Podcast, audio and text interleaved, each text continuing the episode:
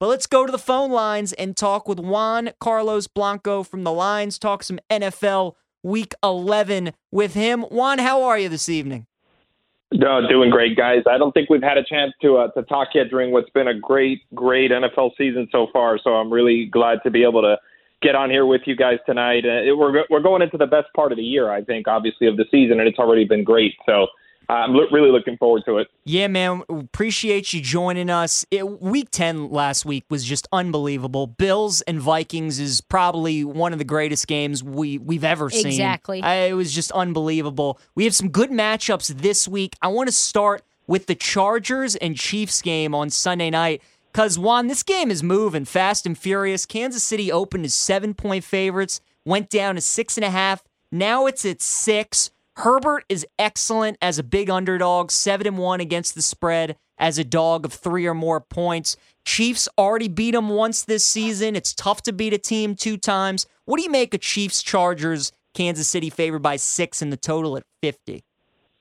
Yeah, this is going to be an interesting line to follow. I think all the way up to uh, to the weekend because it looks like Keenan Allen and Mike Williams both jumped back into practice yesterday or on Monday, I believe, for the Chargers. So uh, we're going to, you know, if, if they're in, obviously we have a completely different uh, Chargers offense here that we're working with, and uh, in the since Herbert uh, took over starting duties in 2020, I think it's a three and two record for Kansas City against Los Angeles, but those three victories have come all of them basically by real narrow margins. So it's clear that this is a, a two teams that match up pretty closely to each other. Obviously, if the two big receivers aren't there for for Herbert, it's going to make it more of a challenge. But we've seen him, uh, you know, really perform well under those kinds of circumstances.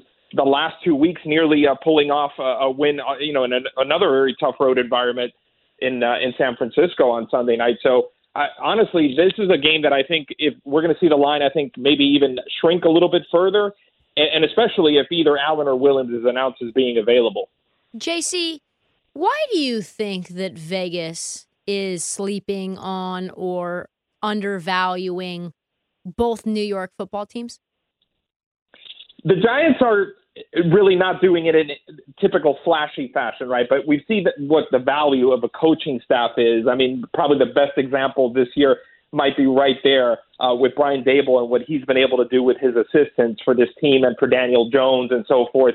Uh, players that just weren't reaching their potential before.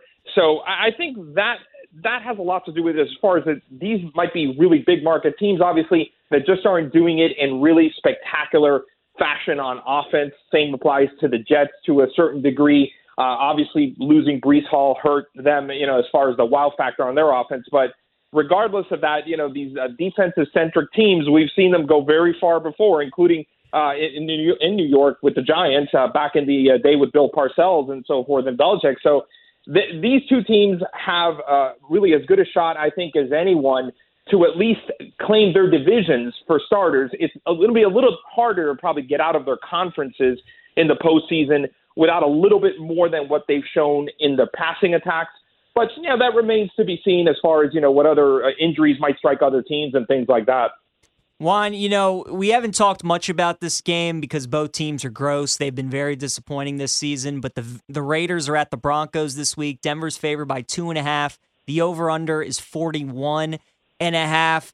Both teams are just coming off tough losses. Denver off a bye. They were up 10 0 in the first half against Tennessee. They lose that one. And then Vegas obviously losing to Jeff Saturday and the Colts. Any thoughts on Raiders Broncos this week? Yeah, the, these two teams are so hard to get a, a grip on, really, uh, week to week. But we know the Raiders are like the uh, the masters of losing these close games. You figure that the pendulum's got to swing back to them one of these weeks. Uh, at the same time, and one of the things I was thinking about with this game is Russell Wilson is going to get a little bit of a break here in terms of pressure because the Raiders have just been one of the worst uh, defensive pressure teams uh, in the league. So uh, Wilson, I- I'm not a complete believer that he's just suddenly forgotten how to play, that he's just fallen off a cliff from one year to the next. So uh, giving him some time is going to help. Although the fact that now he's got Jerry Jeudy down, at least for this week, it looks like is obviously going to hurt him overall. But you never know. I mean, with these two teams and the way they played, the Raiders did beat them the first time, as you were saying. You know, with respect to the Chargers and Chiefs, it's hard to get that second uh, win against a division opponent in a season. So I give the Broncos a chance here to to really maybe pull pull this one out because Wilson may have more time to throw than he has in other weeks. Yeah, that's really interesting as well. What do you make of this Washington Commanders team? Um, I saw today where I guess Heinicke's staying in uh, for at least another week as a starter, which doesn't surprise me. I'm not really sure if Wentz would really be 100% anyhow for this week, but I'm not surprised that Rivera is going to have to go with the hot hand here because there's so much, uh, I guess, tumultuousness going on with this team, with the franchise as a whole.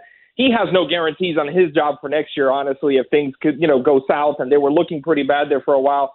Uh, I don't think he can justify sitting the guy that has kind of led them on a little bit of a run here. But I think as just with last year, Heinicke is the type of uh, seat of your pants quarterback that's going to make things happen in a few games and, uh, you know, going to keep you competitive.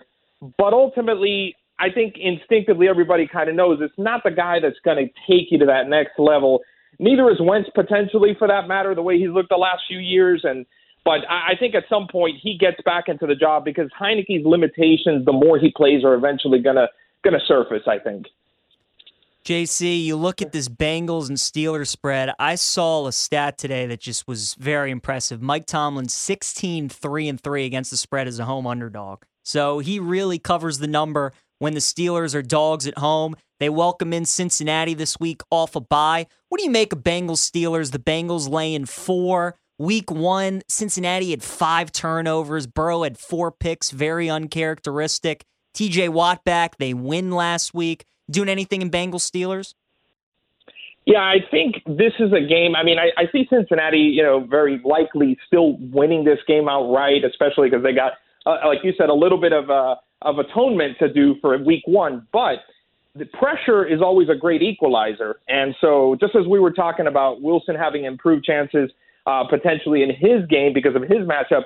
I mean, this is a matchup that's going to be problematic for Burrow probably again because Watt is back, as you said, and he already looked pretty good last week. It's probably going to look better and better each week that he plays going forward. They already gave their offensive line, Cincinnati's offensive line, which is a pretty, you know, inconsistent week to week to say the least, already gave him plenty of trouble in the opener. So if that happens again, and without Ja'Marr Chase, I mean, this is who really did hurt Pittsburgh a lot in that Week One game. This is going to be a very close game. I feel it's just a matter of I think ultimately Kenny Pickett's not going to be able to keep up with Cincinnati's offense and be able to kind of match uh, Burrow for what he's able to do. But I could see it being uh, coming down to a field goal or less. Do you think that the Philadelphia Eagles are being undervalued since they just got their first loss to the Commanders and the Colts are being overvalued because of the Saturday win? Yeah, uh, there's a little bit of that. Like uh, somebody, uh, you know, coming in like that just as a surprise hire to begin with. He's already got a, a public profile uh, on TV and so forth, and he's got a good personality, comes across well. He's going to capture the imagination of people with, with, you know, getting a win in his first game. And I, I think that the Eagles, obviously, right. The worst thing that could have happened, you know, for them losing on national TV to a team that everybody thought they were going to win, it's going to skew perceptions for sure. It's an interesting matchup this week because I, I think, you know, with Jonathan Taylor is the type of back that's going to be able to exploit some of those holes that we've seen in the Philadelphia run defense. Uh, ultimately, though, I think Matt Ryan is going to have trouble with the Eagles secondary and, you know, as far as uh, staying upright, I think behind his offensive line and with his lack of mobility. And that's where I think Philadelphia probably bounces back with a with a road win this week. Are you worried about the Bills long term? No, I mean as long as Allen's uh, elbow doesn't prove to be anything that just lingers with him for the rest of the season, not not really. Although Buffalo's another team that uh, people would assume uh, stops the run and actually does have uh, a little bit of vulnerability there. So I think that that's something they kind of need to tighten up because, especially as it gets later in the season, obviously teams are going to try to run on them as much as they can if there's a weakness there to, to keep the offense off the field.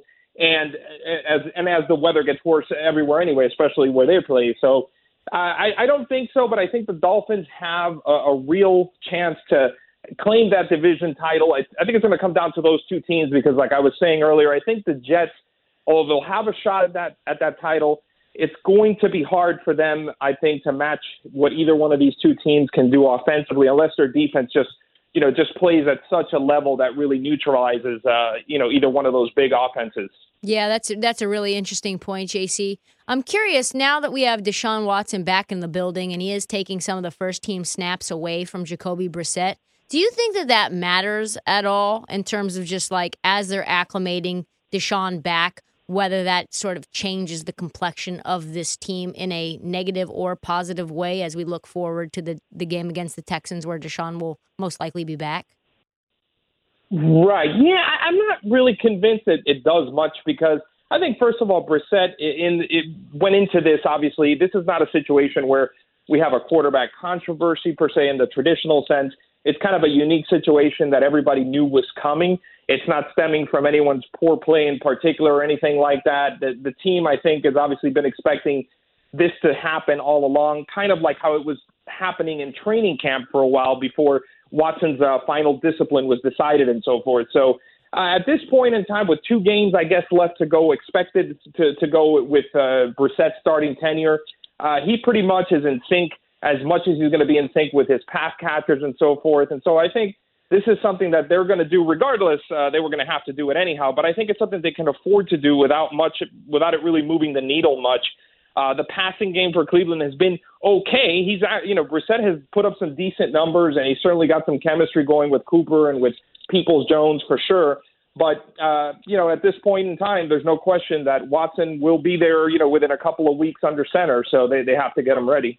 JC, you got about a minute and a half left. Two questions. Your first, what is your best bet of the week in Week 11? And second, who is your favorite outright underdog on the money line?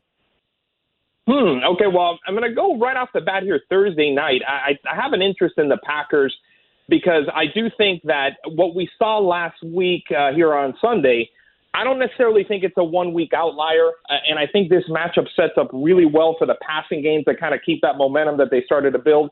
Tennessee's defensive splits on the road and home, as far as pass defense, are like some of the most drastic in the league.